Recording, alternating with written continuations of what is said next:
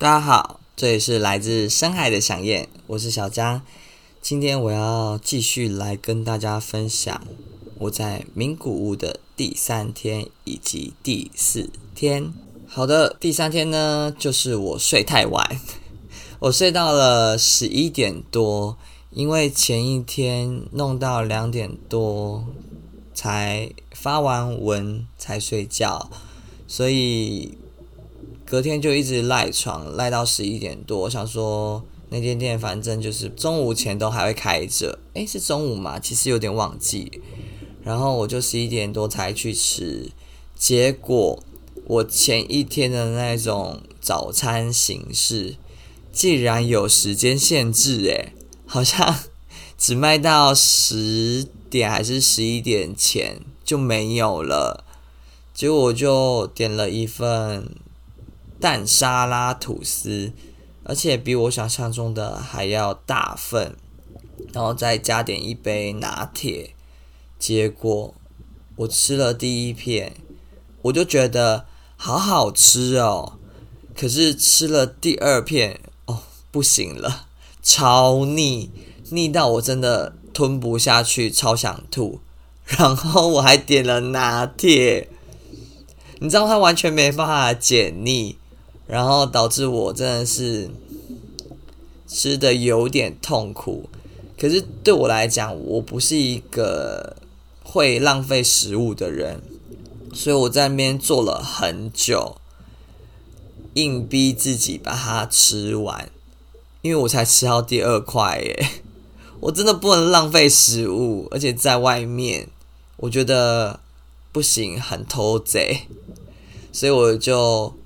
最后全部都吃完之后，我才前往下一个目的地。那再来，我就是坐地铁准备前往名古屋城，因为都来名古屋的嘛，那名古屋城就是一定要去一下的啊，就像你去大阪一定会去它的那个大阪城。我也没想到我在名古屋其实待了一整个半天。那我抵达目的地的时候，先买了门票，然后进去之后先稍微勘察了一下地形，稍微看了一下哪些地方可以拍照，哪些角度比较好，然后就一直找不到可以进入名古屋城的入口耶。后来才知道他们好像在整修还是怎样的，是无法进入那个主要的那一栋大楼，算大楼嘛，反正主要的那一栋建筑物，但是旁边有一些可以参观的地方。那起初其实我原本不想进去，因为我很懒得排队，然后人很多，所以我就去多绕了几圈，才发现诶它比我想象中的还要小，就只有这样子而已。所以我就去看了人比较少的一些景点，像是它的一一个防守的要角，就是在城墙上面的一个建筑物，他们就是可以专门防守敌人进入的一个角落这样子。然后那里面都是放了非常多的武器，当然现在没有，只是他们以前是专门放武器的。然后那个地方的视野其实很棒，可以看到很多外面的景色。然后再来我就是去了旁边的将军的澡堂，也刚好跟那个解说员，因为他有中文解说，然后只有我一个人，所以我就是一对一的进行讲解，而且那个人真的很好，他就是讲解得非常详细，然后你有问题他就是有问必答，所以就是聊得蛮开心的。我就问他说诶还有什么地方可以去或者是推荐的啊。他说那个本丸御殿他其实非常推荐，所以我因为在他的推荐之下，我决定还是排队进去看了。果不其然，我还好有听他的话，里面真的很壮观，它所有的装饰真的都非常的精致，你可以看得出那个时代那个人的地位有多么的个崇高，才能够拥有这么精致的一些装饰品这样子。然后你既然都来了，不免的要自拍嘛。其实在要自拍的过程中，其实我非常挣扎。我一开始先找了一些比较没有人的角落进行自拍，就是架脚架进行自拍这样子。但是我一直没有到名古屋城的正前方进行自拍。可是我这边想说，都来了，不拍吗？可是人好多，很丢脸呢，怎么办？然后就挣扎很久，在那边一直徘徊，你知道吗？最后是什么点让我下定决心要架脚架自拍的？其实很有趣，就是因为我看到了其他人是拿着手机跟着后面的城自拍，我就想说他们都不为别人的眼光而直接拿起手机自拍了，那我架脚架自拍有什么吗？我就因为这样子，我就架好脚架自拍了。其实起初很怕，呃，很多观光客啊会没看到，就会踢到我的脚架。结果不是欸，大家其实看到都会闪，而且大家看到也不觉得你自拍怎么样。其实我边自拍的过程中，也有稍微注意一下其他人的眼光啊，有没有在看之类的。我发现你自拍谁理你？就是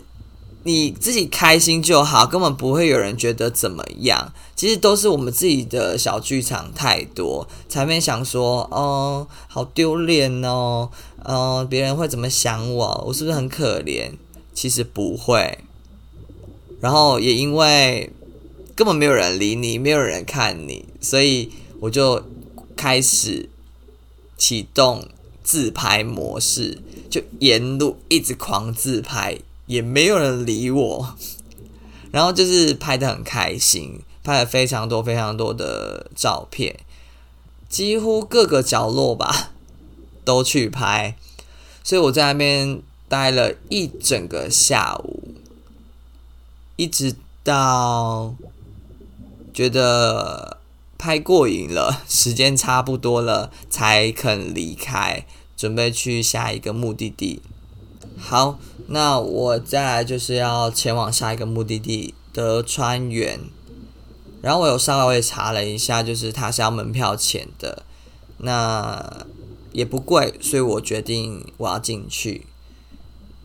那我就搭地铁搭到那个附近之后，因为没有网络的关系，然后路线有点复杂，就导致我有点迷路了。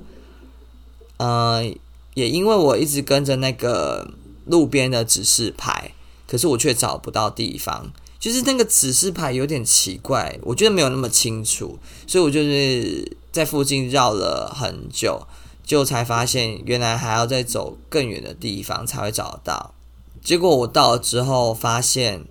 它已经关门了，然后我网络上可能也没有查好，就是他那天其实公休，我后来发现，如果他那天就算没有公休，我在前一个名古屋城玩了太晚，玩到现在已经超过五点半，已经差不多六点的时候，人家也关店了，所以我根本就不用进去。就是下次真的自己要查好时间，要注意时间，才不会这样子就是白走一趟。但是我觉得其实在这过程中，但是因为原本我也没有一定要做什么或去哪里，所以对我来讲其实都很 free， 只是会想要告诉大家，就是如果有要去这些地方的人，势必还是得做好功课，不然就会像我这样扑了个空。但是对我来讲其实没有差，因为我觉得还是有机会。那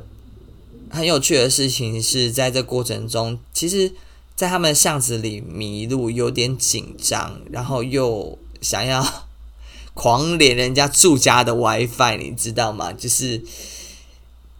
可是每个家都有密码，所以我根本连不上，然后也找不到路。可是我是知道回去的路的，但是我找不到那目的地，就会有点焦虑紧张，然后就这样一直走，一直走，一直走，然后一直往远处走，才终于找到。然后就觉得天哪，比我想象中的还要远。然后指示牌其实也没有那么清楚。然后在这过程中的紧张感或者焦虑感，我都觉得很有趣。然后也在路上看到一些你可能不会看到的一些情景，比如说红绿灯，它超久，有些的日本人好像就会直接穿越，因为那个红绿灯真的太久了，久到我真的不知道自己要站在那边站多久欸。然后就看到有人直接走过去，我才知道哦，原来可以直接走过去，就是类似这种很不经意的一些小剧情，我觉得蛮有趣的。因为扑了空，所以就附近找晚餐吃，但是附近的晚餐都好贵，都要一两千以上。我就觉得好吧，我还是回去吃那个拉面店，然后点不同的配餐好了。所以我第二天点了拉面，然后搭配唐扬鸡的一个组合。其实我觉得，因为我本身比较不挑食，所以我觉得都很好吃。那晚上也就是继续去逛一些药妆店，买一些朋友要的东西，然后再回到大厅吃一些零食，然后再回到我的房间整理照片，然后准备发文。那其实有点担心隔天会爬不起来，因为隔天是早上好像十点的飞机吧，所以我八点就要 check in， 不能再像第一天那么放纵的差点登不上飞机，所以我其实蛮紧张，然后也睡不好，然后因为我势必得五六点就搭地铁，那种飞机的接驳车的那种地铁到呃到机场这样子，所以其实我大概五点多就醒来了，然后准备收拾行李，然后洗漱完之后就出门。还好它的指示牌很清楚，所以我很快就找到搭机场那个类似机场捷运的地铁。其实在搭车的过程中，我有一点痛苦，就是因为我没有睡饱，然后我是一个很容易晕车的人，所以在这个路在整个路途上，其实我非常想吐，非常不舒服，然后最后终于受不了，我决定站在门口，就是其实站着我会比较舒服一点，然后看窗外的风景这样子，我就这样一路站到机场。我就是告诉自己，我下次真的不能再做这种事，就是搭这么早的飞机，为了机票便宜，然后这种时间很不好的时间，然后这样子让自己这么不舒服这样子。然后我就搭到机场 check in 完，坐完飞机就回来台湾啦。其实我觉得这一次的自己与自己的旅行的整个心路历程其实非常的有趣，各种自己的小剧场要如何去跨越以及突破，我觉得真的就在那一念之间，而且只有自己才能给自己那个勇气。所以在经历过这一次的旅行之后，我真的觉得我们太多时候去介意别人的眼光，介意别人的评论。其实很多时候你做就对了，真的不用想那么多，越想越多，其实真的什么事都做不了。在这边我要跟大家特别分享一下，就是因为我前面这几集都是用叙述的方式，如果有兴趣的人呢，可以到我的 YouTube 的频道小江与朋友们，就可以看到我在名古屋与自己旅行的影片。那观看之余，别忘了帮我按赞、订阅、加分享，别忘了开启小铃铛哦。活在当下，享受每一刻。这里是来自深海的响夜，我是小江，我们下集节目见，拜拜。